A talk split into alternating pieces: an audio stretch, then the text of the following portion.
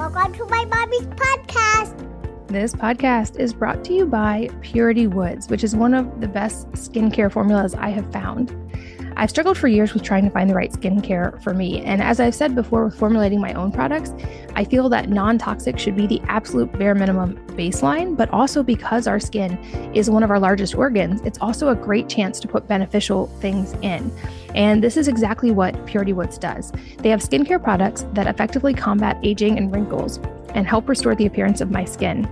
And it's one of the first products I have tried that really makes a noticeable difference. I know we've all experienced skincare products that are labeled as clean and organic, only to find out that there's other unsavory ingredients in there. And Purity Woods is the opposite of that. They are on a mission to provide the cleanest and most effective anti aging and longevity products available.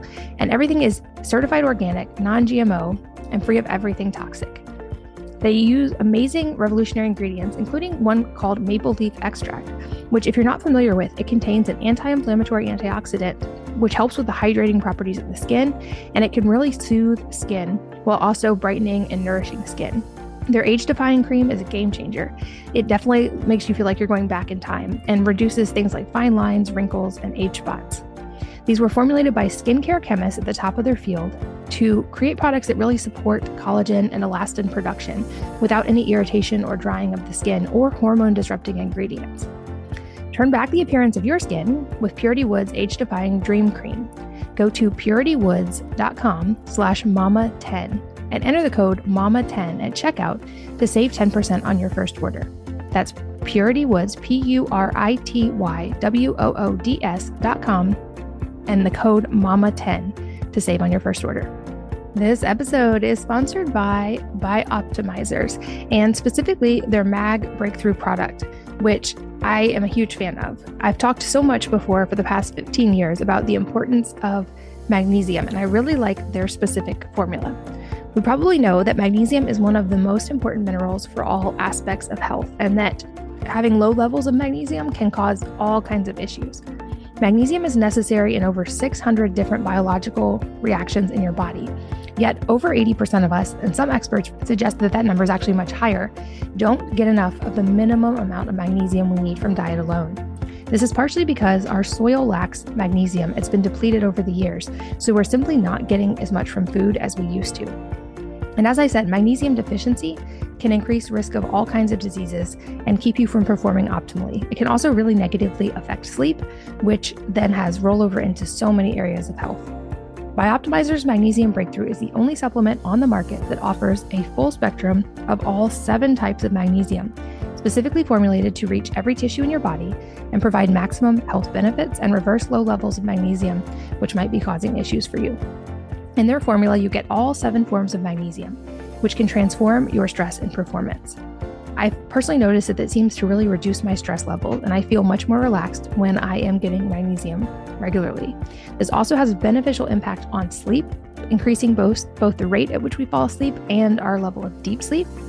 Magnesium is necessary for a healthy functioning immune system and to maintain normal heart rhythm, as well as to lower cortisol levels and keep stress hormones in check.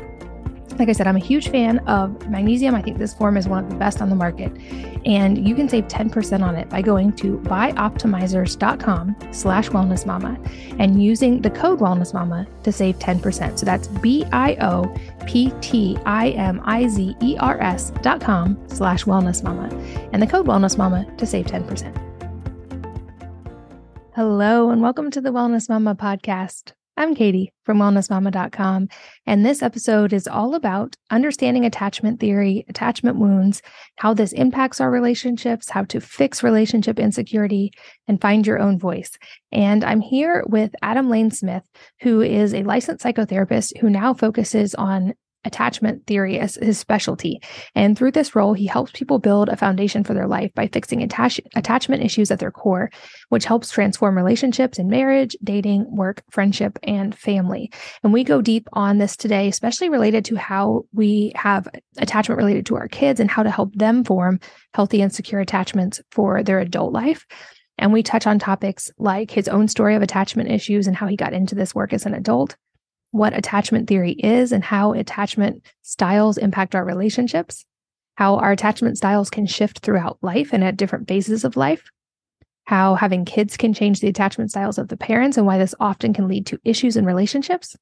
We talk about anxious attachment that can come from not getting enough oxytocin in childhood and how this can lead to seeking partners who are avoidant in relationships.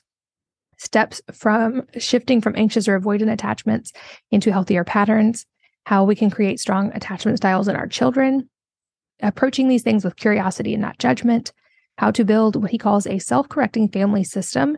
And I think this is a really fascinating concept. Ways to help our kids communicate with us with non judgment and curiosity, how men adapt to problems and change for circumstances, not for relationships, and how women often do the opposite by constantly adapting and iterating. Why men are more stressed and depressed in today's world, and how are some ways we can support men in relationships and our sons as they get older and a lot more. So, very, I think, impactful episode, get into a lot of deep topics. I hope you will learn a lot. And let's join Adam Lane Smith. Adam, welcome. Thanks so much for being here. Thank you for having me. I've been looking forward to this conversation. Well, me too. And I think it's a very, very relevant topic to parents and to all humans in general. And we're going to get to hopefully go deep in a lot of directions. Before we jump into attachment styles and relationships and everything else we're going to talk about, I have a note from your bio that you have a dog named John Wick. And I would just love to hear what kind of dog, because the guy who trained the dogs for the movies in John Wick actually lives very close to me and I've gotten to meet him. So I thought that was a cool connection. That's wonderful. So it's a little corgi, and my daughters know that I love the movie John Wick, and so they were just absolutely desperate that we name the, the dog John Wick. So now I get to hear, ah, Dad, John Wick has peed in the house. I get to hear that about every single day now. That's hilarious. I bet that leads to some fun stories. And speaking of kids, I know that you are a father of four. People know listening that I have six kids. And as something I've learned not until I was an adult was actually about the concept of attachment styles and realized some aspects of that that I certainly needed to work through as an adult. And it sounds like you m- might have had a similar experience, but I would love to hear A, your background with that. And also B, if for people who aren't familiar with the, the concept in a broad sense, if you could define what attachment styles are so we have that context going forward. Absolutely. So, my own personal story of how I became the attachment specialist, really quick, sum it up. Uh, I grew up with attachment issues myself out in a magical place called California, where a lot of people have attachment issues, as it turns out. Uh, most of my friends had attachment issues, and I ended up trying to take care of a lot of them when I was growing up. Difficult family, expanded family system, my whole extended family network. People were struggling with this. And I reached a point when I was about 20 years old that I said, I have to fix this. I can't keep living my life this way. It's awful to be insecure, to constantly worry what other people are thinking, to always be terrified in your relationships, to be overthinking things all the time. I just did not want to live that way anymore. So I forced myself to do the very things I was most afraid of. And that started fixing the process. It was hell doing it by myself. And I said, I want to learn how to help somebody else do this, but I didn't know the words for it. I didn't know what attachment was. I just knew I had kind of done the work and sort of fixed the problem. So I went to school. I got my master's degree in psychology, emphasis marriage and family therapy. I become a licensed marriage and family therapist. That was a nine year process with schooling and apprenticeship. And then I started teaching in the field and teaching other healthcare professionals about this sort of idea. But attachment was not much covered in graduate programs. And what I've learned is that other therapists across the United States, Canada, Europe, they also don't really get learn get taught attachment theory much at all either. Attachment theory is just the idea that as we grow up as little children, uh, we're one, we're two, we're three years old, the way our parents treat us take care of our needs, give us attention, whatever they require from us or expect from us, or if they hurt us or walk away from us, we form an idea that either we don't deserve to be loved or that other people are incapable of love and we have to manage them. That's the two ways that we can really break. There's also a way to break in, in an even worse way that is both of those at the same time. You don't trust yourself or other people, but this leads to you as an adult growing up and saying I don't deserve love, so I have to earn approval from people. I have to be perfect. I have to constantly overthink everything. Every social interaction is a threat. I'm always scared, and I always am afraid I'm going to be abandoned and found out for being a fraud. So I have to make people like me, and this forms a lot of codependence, right? A lot of chasing approval. The other side, though, is that avoidance side of I can never be close to people because I can never trust them. I can never open up. Feelings are useless.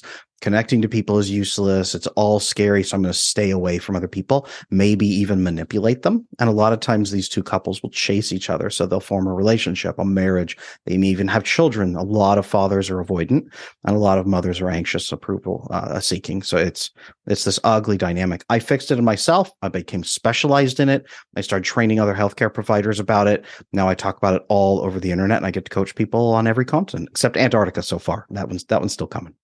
Yeah, I hear there aren't a lot of people there, so I'm sure I'm sure they still have some attachment things that they could be helped with though. So I'm sure that one will come as well. Yes, or or maybe some really depressed penguins. I'm hoping for that too. Oh, that would be a fun one for sure. Well, and I love this as a broad concept, and I love getting to delve deeper into each of these styles. It makes me curious as well. Um, I would guess the answer to this question is yes, but can attachment styles shift over time? Because as you were speaking, Uh, to be just very transparent, more welcome to use me as a guinea pig. I can recognize, for instance, in early marriage, I think I was very anxious attachment style. And then at some point, I think we actually sort of switched places and he became more anxious and I became very avoidant. And now being somewhat aware of this, I've tried to shift to becoming a more secure attachment style. And we'll talk more about this later, but helping my kids have the foundation, hopefully, for a secure attachment style. But is that possible that we can have different phases of attachment styles throughout phases of our lives? Certain things can change it. So let me ask you, if I may, uh, did your shift occur around having your first or your second child? I think so. I think I was definitely very anxious style before that, and and also I was resonating with those things you said about not deserving love. Even things like playing games felt very high stakes because I had internalized that like my only value was an achievement and all those kind of things. And then at some point, I think it switched, and I became more avoidant after having kids. Mm-hmm. Absolutely. Uh, was there a period maybe where you were a little bit resentful of your husband, or you felt that he wasn't putting enough attention into the children? Did you maybe form like a a pocket where you had to pull them together and make him interact with them differently? Was there any a time like that? Uh, yeah, absolutely. Yeah. So one thing that I've identified with a lot of couples where the mother is anxiously attached initially and the husband is avoidantly attached initially. Those are the two. Men tend to be more avoidant, women tend to be more anxious if they break usually they get along just fine until they have kids. She'll chase his approval, he'll pull away, she'll have a lot of needs, he'll kind of try to work it out. They'll generally be okay, but once once the mom has those children, there's a couple of things that happen. Number 1, she becomes this protective guardian over the children of I want these children to not hurt the way I have hurt. I want these children to feel loved. I want these children to have better than I had and to not chase approval like this. I want them to be loved. But what happens is she looks at the father and says, You aren't doing the things that will make these kids feel safe, secure, loved, approved of, uh, worthy of your time and attention. But there's also a hormonal shift that happens is a lot of times when women have anxious attachment style, they do not get the oxytocin bonding that they need in childhood. So they go into the relationships oxytocin deficient. And this makes them really susceptible to bonding with avoidant men because avoidant men will give you oxytocin at the beginning of the relationship through a process usually called love bombing. They make you feel incredible and over and overwhelmed with approval and love and it floods you with oxytocin but then you start chasing that. It becomes an addictive chase and that usually keeps you in the relationship if, if he's maybe more really avoidant or abusive or even that, that's the stuck. But women at birth lot of oxytocin overwhelming amount.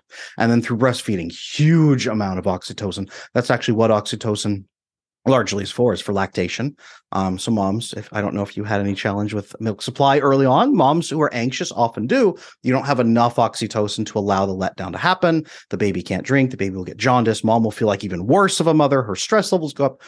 Nightmare. But if you can get through that, you build the oxytocin bond. Now your child becomes an overwhelming support a supply of oxytocin for you. You become even more addicted to your child and, and bonded to them but then you're even more protective of them. All of this turns around, unfortunately, and makes dad into a bad guy. When dad has had no hormonal changes, very, very likely, dad is just continuing the way he's always been. And you went from loving and adoring him and wanting to have babies with him to you are now public enemy number one. You're hurting the kids. You're not giving them the love they need. And he's like, what did I do? I've I've done I haven't changed at all. And he will start perceiving that you're crazy. You're pushing back. Like, what's wrong with you? And this forms a huge division between the parents. Mom will often burn out after a period of time and become functionally more avoidant, where she pushes back on him, and he has to become approval seeking to even maintain the marriage at that point.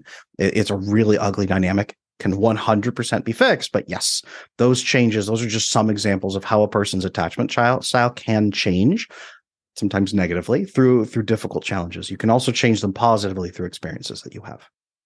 Well, I definitely want to talk about how to change it in a positive direction. I'm also curious before we jump into that, how those attachment styles on behalf of the parents impact the, the kids' early attachment styles. Because obviously, if I've learned one thing in parenting is that kids are incredibly perceptive and pick up on the energy of everything. So I'm sure that that, that must, the kids must understand that on some level or at least perceive it. So how do parents with these different attachment styles impact kids' early attachment style development? it, it gets handed right down. So fathers who are avoidant often will raise children who don't feel worthy of his love, so they chase his love continuously. They'll often pick up that anxious attachment style themselves, daughters and sons. Sometimes, though, if if there's hard discord in the household, a lot of fighting, a lot of mistreatment of various people, it doesn't have to be full out necessarily physical abuse, but various screaming matches, arguing, the kids can pick up, hey, other people are crazy and there's something wrong here and I'm not ready for this. Get away from me. And they keep people at arm's length. That's the avoidance. Often though, if if there's if there's attachment issues in the parents, it really comes down to the kids. Every relationship becomes a performance. Whether they're performing for themselves or for the other person, they are performing endlessly in every social interaction. And it's just exhausting to connect to other people. Okay, so you mentioned that even when these patterns develop, it is possible to change them in, and move them in a more positive direction. So maybe let's start with the parent side, eh, because those are the two adults interacting in a relationship. What are some of the factors that come into play with parents being able to shift from those more, seems like polarized attachment styles into a healthier dynamic? Absolutely. So I have all kinds of couples come into my coaching with this exact problem. I, I, wrote a book on this topic. It's called Exhausted Wives, Bewildered Husbands, about the wife who's exhausted and the husband's bewildered about what the heck the problem is how I usually help these couples is this. We begin by figuring out do you guys have the same goal? Do you actually both want your children to feel loved and safe in this world? Almost every parent will say yes. Okay. Now we can at least align on the same goal. Now we can talk about how you guys are different in your approach. What do you actually believe is going to get you there? What challenges right now are in the way of your children meeting that goal? What do you feel is the issue? Most wives at that point will say it's him. He's not giving them the love that they need. And he will say it's her. She's crazy and she's dividing me from my kids. This right here, the problem is context. Context is missing and not enough questions are being asked. And the couple doesn't understand each other. They are seeing a behavior and they are imparting some sort of reasoning to it and saying, you are doing that because X, instead of saying, I see you doing this. What what is that doing for you? You're avoiding, you're running away, you're dodging. What is that doing for you? Why do you do that? Well, I, am afraid to get. I'm, I, I, the dad might say if he's calm enough. I'm afraid to get close to people. I don't know how. I just never have learned that skill. Guys will usually cry at this point because they want to get close to their kids, but no one's ever asked them, like, hey, why do you stay safe from other people? Why are you so scared to connect to people? Why are you so scared to be like bonded to them? And he'll say, I, I don't believe it's possible. Wives, same thing. The husband can turn around and say, What is it that's making you attack me like this? She sometimes won't know. She'll just say, I don't know what made me shift. I just want the kids to be better sometimes reading my book or talking with me and, and just understanding the process I just described, they can both go, that makes sense. She's trying to protect the kids, but he never experienced the change. Understanding context, conversation, absolutely crucial if you want to start fixing this process. It reminds me actually of a scene from my favorite TV show, hands down, which is Ted Lasso, where he quotes Walt Whitman and the quote of curiosity, not judgment, and how if we can approach everything in life with curiosity instead of judgment, we end up getting much better answers to questions. And so it made me think of it the way you just explained that. How do couples go through that process of then? I'm sure it must be a learning process, learning a more secure attachment style and building that together. Well, what you said was great there. So curiosity is absolutely important. Learning to be curious about your partner instead of assuming that they're a jerk, instead of assuming that they're a monster who's working against you and is going to destroy everything. Asking questions. So I'll ask you, how often do you, if you see your husband do something that's frustrating, how often do you stop and ask him what it's what why he's doing it or or what it is that he's without like you know the the tone. What are you doing that for? Without saying that, how often do you stop and say, "Hey, I see you doing this. What's going on?" Well, I haven't actually talked much about this on the podcast, but in the interest of being completely candid, my husband and I are no longer together, though we actually are in a much better ah. place as co parents. And I would say, ironically, we might have the most secure attachment related to each other that we've ever had. Wonderful. But I can admit, certainly, especially in those phases where things had gotten really tough, that I was not good at approaching things with curiosity. Um, and that even though right now for us, the answer is that we love each other better, not married, uh, I do think mm-hmm. we've both gotten better at that. Wonderful. Co- learning to co-parent effectively like that is often a bond that I'm not going to say this is you, but many couples do get pulled back into the relationship once they form that separation and then they learn to co-parent more effectively, then they build that teamwork. It, it it very often does pull them back in because you've relearned how to love each other and how to trust each other.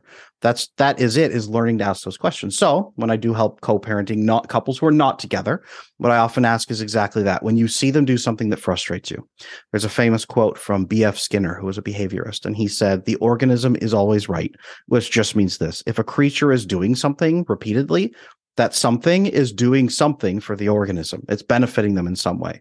So if you see your your former husband if you see him uh, avoiding interacting with somebody it's doing something for him. Usually it's making him feel safe. So when you see somebody doing something hurtful or stupid or foolish on your regard asking them hey i see you doing this. It seems to me like it would be causing this issue over here but putting that aside what is it that that's doing for you? Is it making you feel safe if so, how can we make you feel safe in a way that's more effective that also isn't going to have this other consequence? Learning that and being able to do that early on before the screaming starts, that's a huge piece of that relationship puzzle for parents. And turns out that's really important for parenting too. Yeah, so let's go deeper on that side because I would guess almost universally in the parents that you work with and the parents who are listening, we all hope, like we talked about, that our kids are able to reach adulthood with a strong foundation, with good attachment styles, and with kind of good emotional stability to be able to enter into whatever relationships they enter in their lives. And as we've already talked about, I'm sure many kids pick up on these things from parents who are trying to do their best, who inadvertently sort of create the circumstances for these patterns to happen in the not optimal way. So, to flip that, let's talk about the positive side, which is how can we as parents, like what is within our ability to help nurture strong relationship patterns in our kids? So I'm, I'm assuming all of your listeners here at home are probably listening to me talk and say, "Oh crap, I've already screwed up and there's no hope." Right? And I hear that a lot. There's absolutely hope because perfection is not required. Most people with attachment issues they they go instantly to perfection, and if there's not perfection, if perfection isn't available to them, if it's not possible, then they lose all hope, and it feels like everything's a disaster. Now my kids are going to be ruined for life. No, um, perfection is not required. It's not even possible, right? We all have our circumstances. It, it, may be that we have traumas. It may be that we're challenged in some ways. Maybe we're split up and we have to co-parent in separate households. Every family has challenges like that. It is not required. I'll say it one more time. It's not required to be a perfect parent. You do not have to do that. What you need to do is build a self-correcting family system. This is what I train people for in my coaching practice. Build a self correcting family system. You can even do this in two separate households. The challenge with two separate households is that it's usually a self destructing family system and it, it, prevents issues from being corrected. Um, even in sing- even in married homes, this can happen. Instead of trying to be perfect, here's what you do an issue comes up.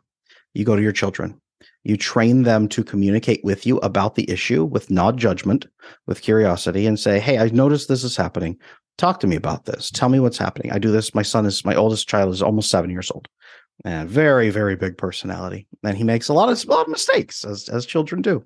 I go to him and I say, look, buddy, you know, this is, this is a frustrating point. You know, you, you hurt your sister, you hit her in the head with a block again, whatever it might be.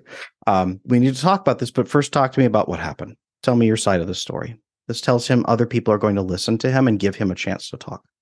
Then I listen and say, okay, here's the challenge I see with your story. Here's where it went wrong. Do you understand that that's really going sideways? Yeah. Okay. Here are the consequences to relationships. If you continue doing that, this could happen. This could happen. And between you and me, this frustration. Okay, dad. And I say, now here's what you and I need to do together to fix this problem so that we don't go through this in the future doing all of this and I walk him out. I walk him through the process of talk of repairing things with his sister. If I have to discipline him in some way, I, I walk him through that. There's no yelling, screaming, abrupt discipline that makes me feel better as the parent. It's a long, tiring, granted, but tiring process of working with him through the difficulties, cooperating during conflict. This is the biggest piece. If you can train your children that you will cooperate with them during conflict, they learn to expect other people to cooperate with them during conflict. Then, if a conflict hits and someone isn't cooperating, they don't blame themselves. They don't fall apart into people pleasing. They don't run away. They trust other people. And if other people are weird and, and not great, then they will find somebody else who's better building a self-correcting family system through that means they can come to you when there's an issue they can correct you gently. They can ask you about problems. They can help you fix things. Even as adults, if something doesn't go great in childhood, they can come back and fix it as an adult. They can fix it with their partner someday. They can fix it with their friends. A self correcting family system is one where the parents and family will work together to correct challenges as they come up. That's what you've got to build. And you, you and your your former husband can build that same thing together in your separate households. Self-correcting family system where things are worked on together in good faith and in cooperation. That is the absolute best thing you can do for your children. Yeah, so many important things I want to just touch on from what you just said that I think are so important to highlight. The first being, it seems like as parenting, this is a recurring theme is that what we model is so much more important than even what we say. And so, even those times where we feel like we failed as a parent, or like times I feel like I've lost my patience, it seems like there's actually so much benefit, even maybe more so than if I never got impatient, to me apologizing to them, letting them hear me say that, letting me show up imperfectly in a relationship and giving them the permission to do that as well. And you touched on that, I'm, I'm not being perfect. And allowing space for that, which also then allows them to feel that they have space to be themselves without having to be perfect. I know in, in therapy and just throughout looking at, back at my life, I've seen over and over the repeating pattern of when I look back, the hardest things in life actually became the impetus for the most lessons and the most growth. And so I went through this progression of realizing, like, oh, I am now grateful for those things, even to looking back and seeing the most severe traumas I've had in my life and going, if I could time travel, I would not change those things. And now mm. being able to say, I am intensely grateful that that thing happened, which led me to realize that means I can actually be grateful in the moment when hard things happen because I mm. know that whatever comes in the future, it's going to be exactly as it should be and exactly perfect. And I think that mindset has helped me to be more present, like you talk about in those moments of imperfection. And I think also touching on showing up it sounds like you're saying like really learn to listen with an intent to understand even from our kids even from a young age not with an intent to respond or to discipline at first but truly that curiosity to understand it seems like that actually in any relationship is a tremendous step towards secure attachment absolutely and you said something really important in there is that we need to model for our children more than we need to say anything let me exhibit why. So let me ask you this. I saw, I, I was talking to somebody the other day. We were trying to decide on a paint color and they suggested I use the color soft whispers. Without knowing anything about soft whispers, I'm sure, maybe you do know. What color, what shades do you think soft whispers is? I would guess something in the like light, like either whites or grays or bluish pastels, but very soft. I thought so too. No, apparently it's green. Interesting. Okay. Now, here's the challenge. You have never seen the color called soft whispers, and I asked you to envision it in your head. Please, please envision soft whispers in your head. You had three other shades completely in different directions from green over here. This is what happens in childhood if we don't model healthy behaviors for kids, and then they grow up. Then they get into a conflict with their spouse, and they say, wait a minute, let me picture soft whispers. And they've never they've never seen it before. This is them saying wait a minute. Let me cooperate with my partner. Wait a minute. Let me solve this problem together with them. If you've never modeled that for your kids solving problems in a loving cooperative way they are desperately trying to picture how and they will beat their head against the wall for 3 years until they get a divorce because they do not know how to do it. That's the process right there. That's why we have to model it so that they see it well, and maybe this this will touch on another question that came up in the prep for this interview that might really springboard from this, which is kind of the idea of what are the reason that it seems like there's kind of points in relationships where we see an increase in divorce. And I would guess some of it goes back to these attachment styles, but are there like specific triggers at different times that are leading to this that people can be aware of ahead of time to sort of be proactive about? Absolutely. So first of all, is seven to 12 months into a new relationship, whether you're dating or even married, seven to 12 months in, the avoidant person usually cannot hold up their end of the making you feel good anymore. So they stop trying. They pull back. They start withdrawing. The anxious person, your oxytocin addiction then kicks in and you start chasing them obsessively for approval. I, I, work with so many women who've been in the same relationship for eight years without ever getting married. They've got two or three kids together. She's waiting for him to talk about marriage and he never will. It's because of that process right there. He will pull back and he will what's called breadcrumb. He will only distribute enough connection throughout the years to keep her chasing him. Um, that's a big piece right there. But having kids, the mom typically shifts around having children and she becomes more aggressive in a good way about mama bear protecting the kids and getting their attachment going. That can either lead to a huge, huge disruptive fight in the first year often sometimes the husband if he's massively avoidant will actually have an affair. After she has that first child 6 months after having the child he'll start having an affair because he's not getting his needs met and he doesn't understand how to just ask for them so he just seeks them elsewhere. Sometimes 20 years in i work with so many couples that are 15 20 years into a marriage you know multiple children um, and she's just been waiting marking time like a prison sentence waiting for the marriage to conclude because she has tried so hard to make him try and he won't one really quick thing to throw out here is that men only change for circumstances. Men don't change for relationships. Men adapt to problems that they see if they see that the problem is fixable. Women micro adjust themselves continuously, typically into the relationship to be as close to their partner as possible and to fix problems before they're really problems. They expect men to do the same. If they drop hints, if they try to ask for help, if they do multiple things, men don't change. Men change for circumstances. Women only usually apply circumstances when they threaten divorce or when they're ready to when they're they're totally done. Totally done. That's the only time they do it. So that's the dynamic you usually see when the man finally is willing to start after divorce has been already already filed.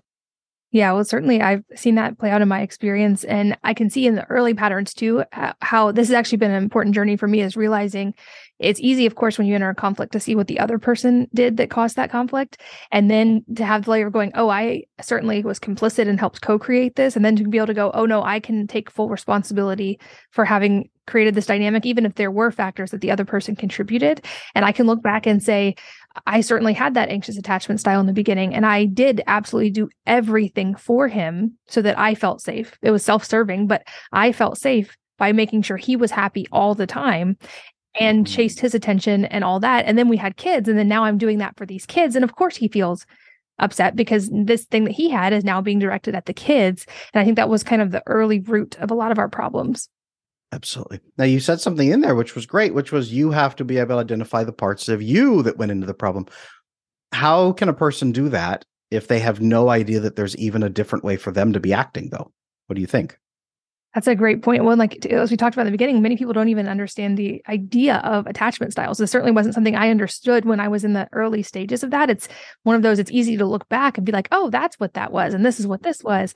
It's much more difficult, I think, and you have blind spots when you are in that moment and you have these emotional triggers that are keeping you safe. I know for me, one thing was I journaled a lot and tried to get very honest with myself of the parts that were within my control. I really kind of laser focused on I'm only in control of my own actions, emotions, thoughts, etc. So understanding that, what do I actually have the ability to shift? And there were some uncomfortable moments in realizing all the parts of it that I had contributed. And so that was, I would say it was a journey and an unwinding. But I do think that process is invaluable because it's allowed me to show up even more authentically for my kids. And ironically, in relationship with my ex husband, even though we're no longer together, I actually feel like I'm able to show up more authentically as a co parent and a friend to him now. Wonderful. Now, along with that, most people begin this journey not believing there is a better way to be. They they start blaming the other person because they say I can only adapt this way, but you're supposed to adapt a different way. What was it for you? What was the catalyst that made you realize you could change your own reactions to be that way? Um, it kind of was a perfect storm of ironically like physical health things lining up with relationship struggles, lining up with um was it was a seemingly insignificant moment, but it became huge for me where I had thyroid issues for a lot of years. I was very uncomfortable in my body and I realized how much mental bandwidth that was taking up and the amount of like dislike I was pointing toward myself every day, but I was able to just kind of brush that away and internalize it until I saw my daughter see me look at myself in the mirror and I saw it register on her face the way that I was looking at myself. And I realized she, it had never occurred to her that a person would look at their body with disgust.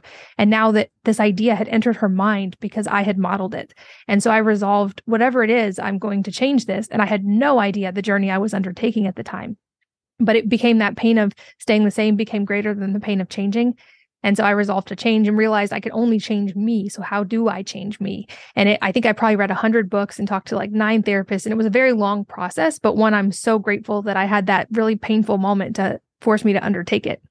That oh, that's so important. That, that's why I do these podcast interviews and I talk because half of the battle is just getting a human being to say, hey, maybe I don't have to be reacting the way I react every single time. Maybe I have more power and leverage. You, in that moment, you changed in that relationship for your daughter. You said, hey, I've got to be different. But the idea there, the idea that was planted was I can be different. That's so important. That was the beginning of your attachment. And that's the beginning of most people's attachment. When they hear me talk, it's not, oh, Adam is so smart. It's usually this. This man is telling me that I can be living a different way than I'm living. And the mechanism is something I can understand called attachment. And it broke when I was a kid. I just have to change that, and all my relationships will be different. That's exactly the key to fixing your attachment. That's half the battle right there. Wow, that's extremely profound. And I think it led to two pieces of advice that I would give, whether people are remaining in a relationship or especially if they're navigating like I am the shifting of a relationship is I think two things that were invaluable to that process are that I realized since I only have the ability to impact my own part of this equation, I will focus on that and I will not let him make an enemy out of me. So I'm not going to make him the enemy, nor will I consent to being his enemy. And I realized I had been really terrible at boundaries up until that point, And I had sort of internalized this idea that boundaries were selfish and harmful and mean to the other person. And what I learned slowly was not only can bound- boundaries and loving kindness interact, they absolutely must. They only can exist together. So those are the two pieces of advice I would give to anybody who maybe is entering that journey of navigating any of this or unraveling any form of thing from your past is if you can keep that focus and realize like someone once said boundaries are loving yourself and the other person at the same time. And so I, I would just give those as advice. Not that I'm by any means doing it perfectly, but those have just been very helpful benchmarks for me as I've gone on that journey. Sure. Have you firmed up yet for yourself what the equation is to build your boundaries? Have you done that or are they still a little bit nebulous? they are i would say they're in the healthier place than they've ever been i think i I think a lot of things exist sort of in a pendulum while we're learning. So I went from mm-hmm. no boundaries and no hard conversations and didn't want to, I was avoidant, didn't want to have hard conversations to realizing the benefit of those things. And then for a while going too far in the other direction and having ironclad boundaries and wanting to have every hard conversation. And now hopefully mm-hmm. getting closer to the center point of realizing like hard conversations with loving kindness are very mm-hmm. beneficial when both people are ready. Boundaries are very important, but they can always be enforced lovingly. And that I, it, boundaries also i only have control of my part of that which i think is a important context for parenting as well not just romantic relationships i can't force my kids to do anything i can only have a boundary around my action in the situation so even with kids bedtimes for instance i can't force them to go to sleep but i can say i'm only available to tuck you in until 8:30 at which point i'm going to go get ready for bed so if you'd like me to tuck you in you need to be ready by then so I can tuck you in. And so even those little shifts I feel like have been profoundly impactful in how I show up with my kids, even. And I love what you just said there. I am only available to this time. If you want this, work with me. That right there is the heart of cooperating during conflict. That's what you're doing. So you're modeling a self correcting family system to your kids in that moment. You're saying, look, I want to work with you. Here's how we can work together. If you want to work with me, let's do it. How often do they, how often do they bite on that bait and do that versus how often do they fight back against you and try to demand their own way? Now I would say most of the time they cooperate. And it's because I also give them the freedom of like, if you want to stay up in your room and read till one in the morning, especially in the summer, go for it. But I'm not going to stay up till one in the morning to wait to tuck you when you're ready. I'm happy to give you a hug and a kiss at 8:30 when I go to bed. And they mm-hmm. have adjusted to that. And they, and I love seeing again to the point of modeling it's like the things we say to our kids do get across but the things we model really get across. And so i've seen them start to lovingly enforce boundaries with each other instead of fighting. I've seen even my youngest who's 7 when her sister was upset asking her some of the questions i've asked her when she was like hey is this actually true? Like what else could be true? What would it be like if that wasn't true? And just sort of asking those questions of each other. So i just am again and again reminded as a mom the importance of modeling isn't it wonderful when you start seeing them loving each other, not just interacting, but loving each other? That's such the uh, that's that's what you want right there. Yeah, and I think it's I'm very grateful to have so many of them because I feel like they have their own little tribe to play out and learn these dynamics with each other in a lot of different ways. But it brings up another point as a parent. So I have now 3 teenagers and a couple of them are starting to not quite yet but get to that phase where they might be thinking about relationships in the near future.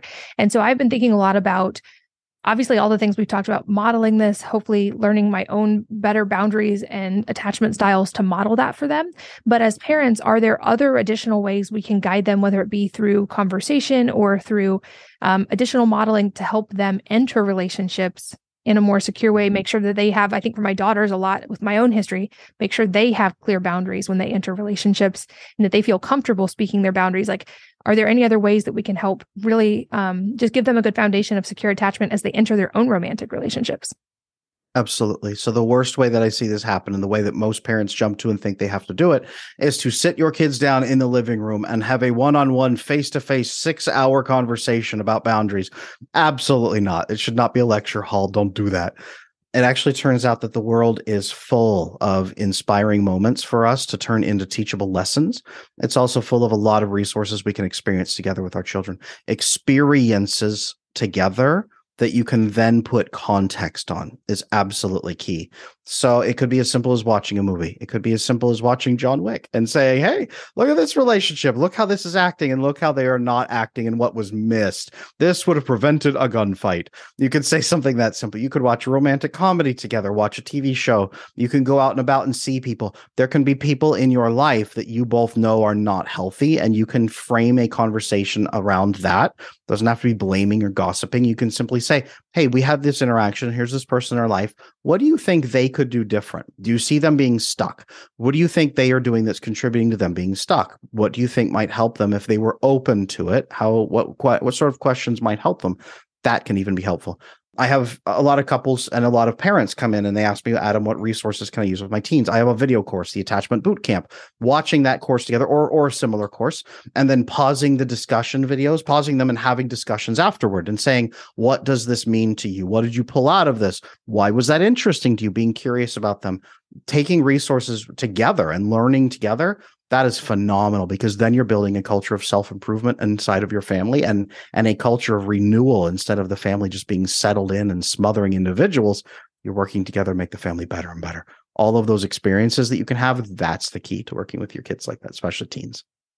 That makes sense. So sort of meeting them where they are in a way that they're willing to have those conversations. I think of music as well. That's happened a few times with my kids where we'll have music on in the car, even like Taylor Swift songs. And I'm like, ooh, what do you think of that relationship dynamic?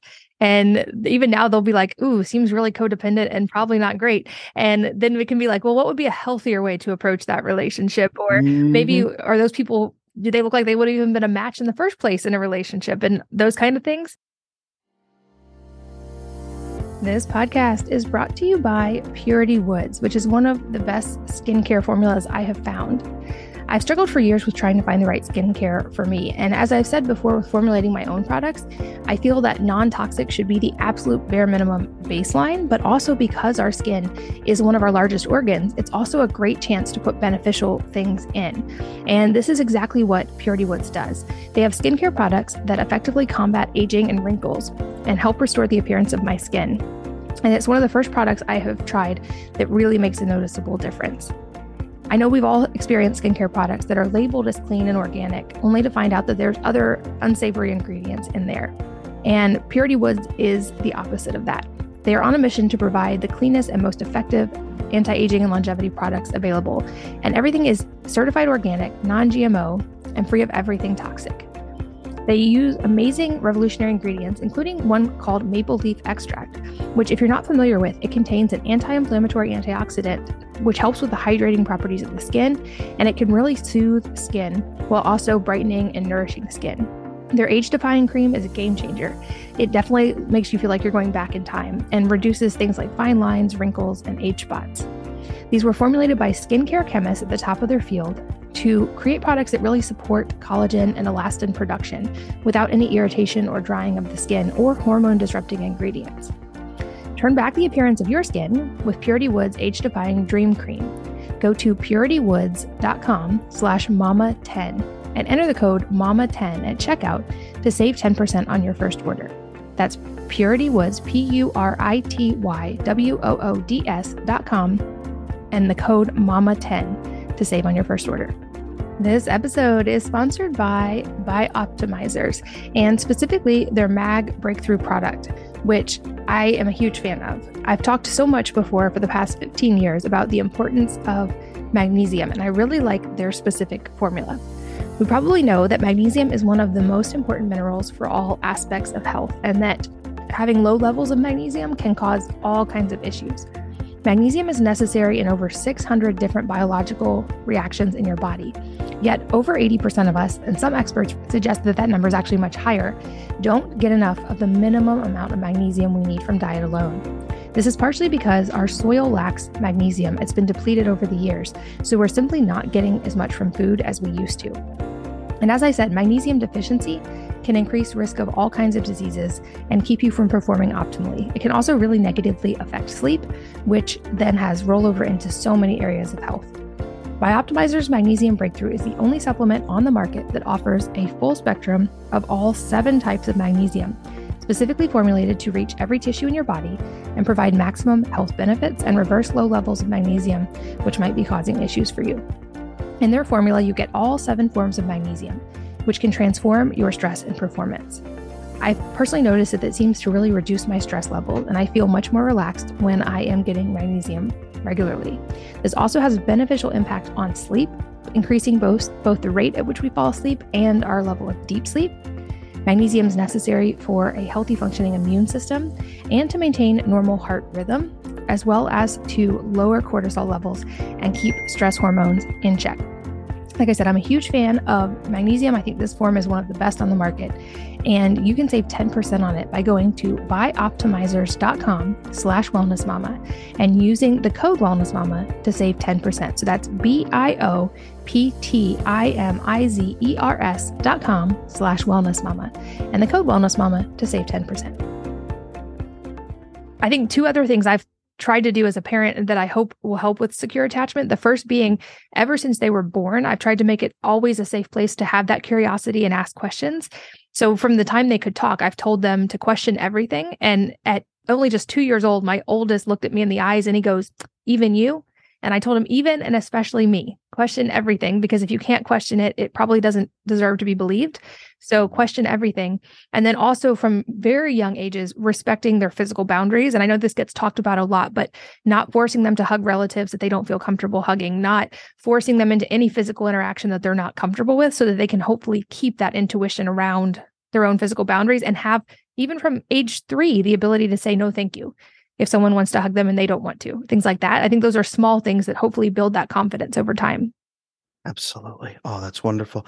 How often, how often do you see them interact positively versus they take that self self independence and spiral off and and get really weird about it? How often do they do the right thing that you would consider like the the warm loving thing? I would say much more and more, or they'll at least have conversations around it rather than I've even seen the little ones, even at ages four or five, when there's those inevitable little spats amongst friends groups, just decide that they're going to take themselves out of the situation for a little while and calm down versus saying something mean to the other person. And this is something else that plays out often in our house where if especially if they're if we're in a heated discussion me and one of the kids rather than back to that i'm only responsible for me rather than me put them in timeout i will model it for them and say you know what? I can tell we're both feeling upset right now. I'm feeling big emotions too. I'm going to go in my room and breathe for a little while. And then I'm going to come back when we can have a calmer conversation. So I hope that it gives them permission that if they need to take space, even from me, they can always say, I'm going to go away for a little while and then we're going to come back and talk about it. Absolutely. That's awesome. Modeling in uh, internal discipline instead of external discipline and regulation. That's awesome. You know, that's the second time in this conversation, though, that you have said in a good way, uh, my kids are modeling these things more and more and more over time, and that's great. That's a huge sign that you're persevering as a as a parent. So many parents want fast results, not because they're selfish, but because they want better for their kids, like right now. And a lot of parents, they forget, you probably know this, that the first couple of weeks of a new behavior, your kids will fight you tooth and nail and they will test to see if they can go backwards and they'll figure out if you really mean it. And if you can get past three weeks, it becomes a habit, but then they'll continuously test anyway. Consistency is so important. How hard has it been for you to stay consistent during your stressful times? Oh, extremely. And I think you're right. It's very much the long game with that. Um, but also like it touches on that point of I want them to still feel safe experiencing the big emotions. And we have lots of conversations around the emotions themselves are fine and everybody has big emotions. You don't have to judge yourself for feeling angry or impatient. However, you also at the same time have complete control over your actions, even if you're having a big emotion. So trying to get them to think of those as two separate things, um, one of which you can control, one of which you can't always control. And that's okay. You don't have to judge yourself for not being able to perfectly control your emotions all the time either. 100%. That's one thing I train parents on when they come to me and it's something I have to do myself and you have to do is taking ownership of your own mistakes and even apologizing to your kids when you are inconsistent, when you don't do right. That itself, apologizing to your kids, you don't have to throw yourself on the ground and grovel. You don't have to uh, completely give them authority in the relationship, but being able and willing to say, Hey, you know what? I messed up. I'm sorry. That was not acceptable what I just did. How can I make it up to you? What is the right thing here? What would you, what would make you feel good? Can I offer some suggestions? Modeling that for them so that they don't feel like it's a fight. They don't have to fight tooth and nail to make you admit that you were wrong. They can just prompt you and say, "Hey, mom, that really that made me sad." You could say, "Oh gosh, okay, let's talk about that." Has, is that challenging for you? It's challenging for me sometimes as a parent.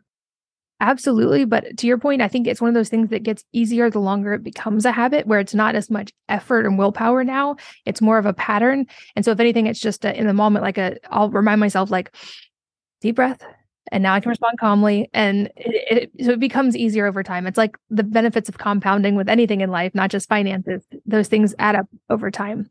What if, really quick, what if you had a whole week where you just let it all go? You just, you were spiraling out, you were stressed, you were awful.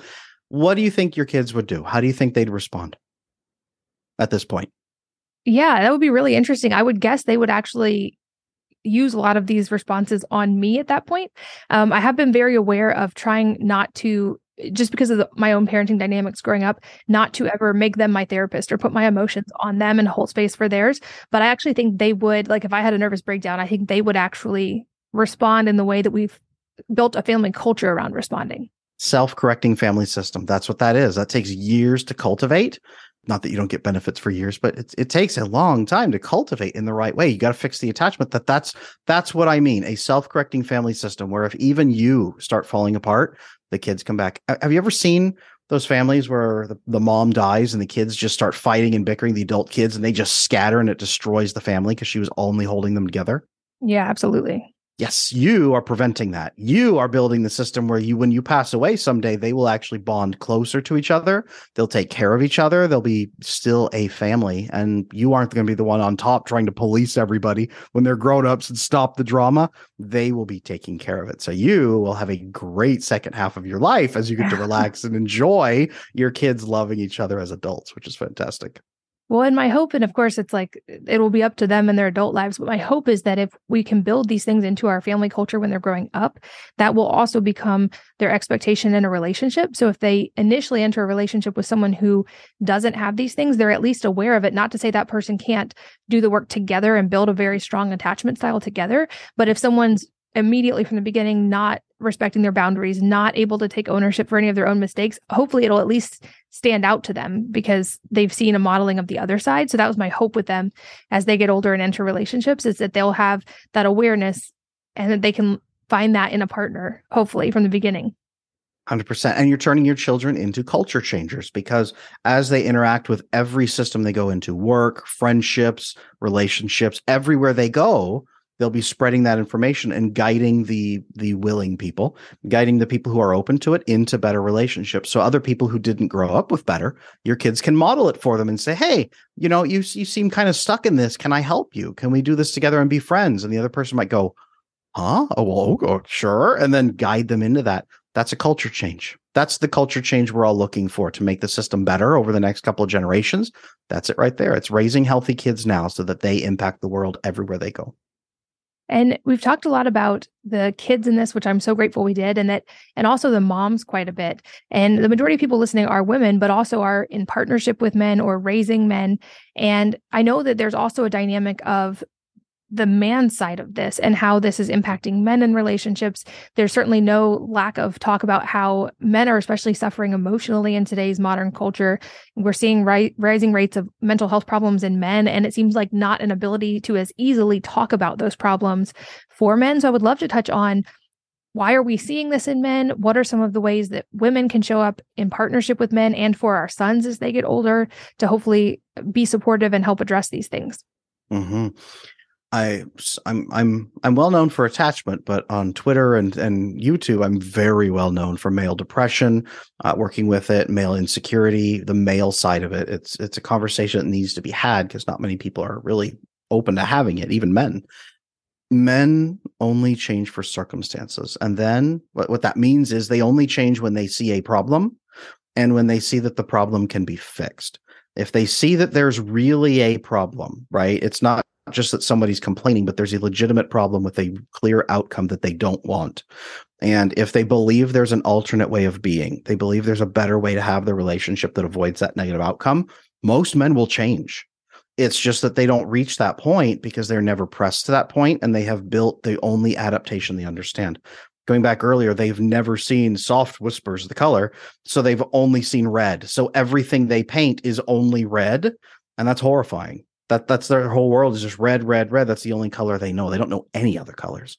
Helping men to see that there are other solutions and then helping them figure out how to apply those solutions themselves in their life absolutely critical. Most of the men who come to me for coaching they've had very few male interactions in their life with healthy men. Their dad didn't teach them so- solution skills. Their dad didn't teach them bonding. This interestingly is why moms go so hardcore on dads who are avoidant is because they raise completely destroyed kids especially sons who have no idea how to live or connect to other people. Giving men solutions and showing them that the problem exists and really a problem, and then showing them that the solution is possible and helping them troubleshoot it, that takes care of the vast majority of problems. It's just that men don't understand or they don't believe. That makes sense. And it's I've also heard it talked about in the US, but also especially in countries like Japan, like men are having even more trouble than ever finding relationships and partnerships. Women are too, certainly, but it seems like that dynamic is still a little easier for women just with the s- typical supply and demand dynamic that plays out. And so, for those of us with sons, for instance, are there any other tools or foundational things we can give them as they enter those ages or emotional availability or tools to help them navigate that? Mm-hmm. So, for the vast majority of human civilization, and even up until the 1990s, men and women found their dating partner the vast majority of the time through family and friend connections. Now, now, that is about 12% of couples meet through family and friend connections. About 65% meet through dating apps now. They're meeting strangers on dating apps that they have no information about. The reason isn't that all of a sudden family and friend connections are no longer helpful. The reason is that most people don't know they can go through family and friend connections to build relationships or to have help finding the right person or to find somebody that they'll have pre-vetted information about. Most people are trying to find strangers and those strangers are out there with broken attachment too if you train your children to go through family and friend connections, not just for dating, but for everything, to network better, to connect better, to be confident in their relationships, to ask for help, to build those connections so that they will be valuable to the people they meet on the world. So other people say, Hey, you should meet, if, if it's a young man, you should meet my great female cousin. She's really quiet. She's totally just at home all the time. She wants to get married so bad and you would be a great fit for her. Why don't you guys go on a date? I'll I'll I'll set you guys up. That's how it's supposed to work for the quiet women who are loving and caring and want to build that healthy family. That's usually how it works. They're hidden away. They can go out at any point and build a dating app, a dating profile and go date anyone they want. Men, not so much. They're they're looking for those women and those women are hidden away. Teach people in general to connect better, teach people to go through their network, teach people to socialize, teach people to build value, and their relationships will take care of them for life. And are there any specific questions we can prepare our kids for, for sort of like that early phase of trying to figure out if they are in a relationship with the right type of person or what the other person's attachment style is? Are there like any like early signs that they can, conversations they can have, questions they can ask, or signs to look for? Absolutely. Um, what is their long term goal? What are you dating for? Are you dating for fun? Are you just dating because you hope magically it will work out? Are you looking for a family? So you want to get married? Do you want to be married for your whole life? Right? What is your goal in dating? Dating should have a purpose. Relationships should have a purpose. If the purpose is just absolute fun, okay, then you need to make sure you're connecting to people who have that same purpose. Asking the other person what their purpose is, what their desire is, what their connection is, do they want a long term commitment? Asking them this earlier in the relationship than year eight.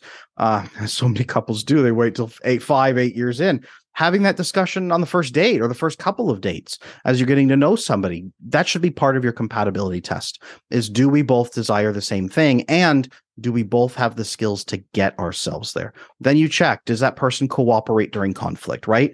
If you you've talked about this you're raising your children to cooperate during conflict in in bedtimes and and various other things Does the other person cooperate during conflict? Are you connecting and having potential conflict by having difficult discussions earlier in the relationship to see if you can break up?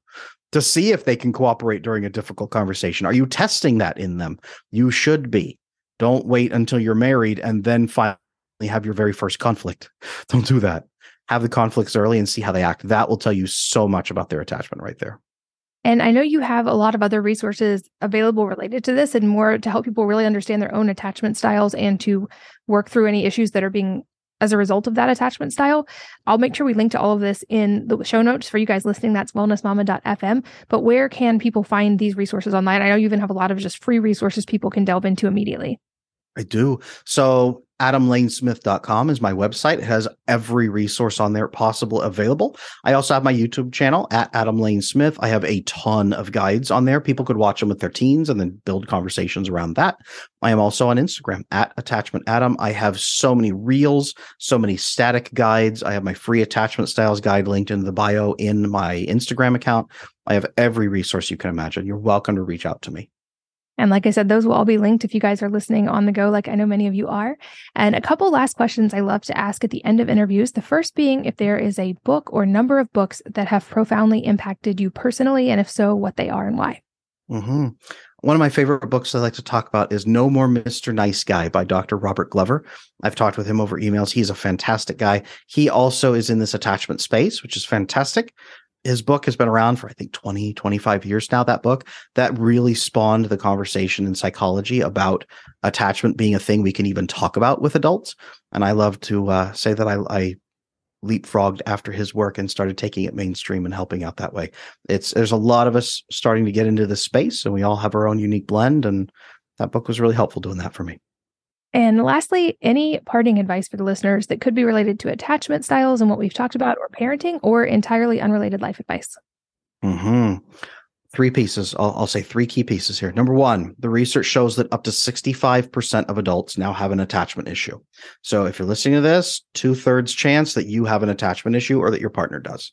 Number two, that will bring the most relationship misery out of every factor. If you can fix the attachment, you can usually fix the marriage. If you fix it in time, you'll get there. You'll also avoid all that heartache and stress on you and your kids if you can.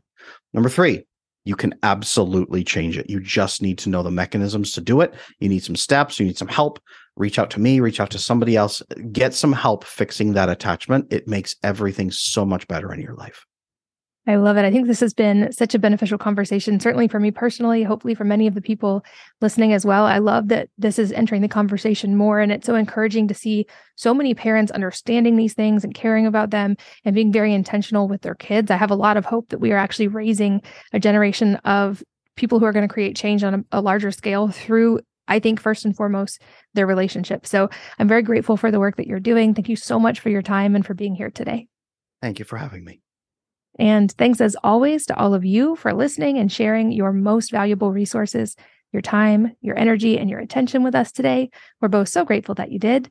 And I hope that you will join me again on the next episode of the Wellness Mama podcast. If you're enjoying these interviews, would you please take two minutes to leave a rating or review on iTunes for me? Doing this helps more people to find the podcast, which means even more moms and families can benefit from the information. I really appreciate your time, and thanks as always for listening.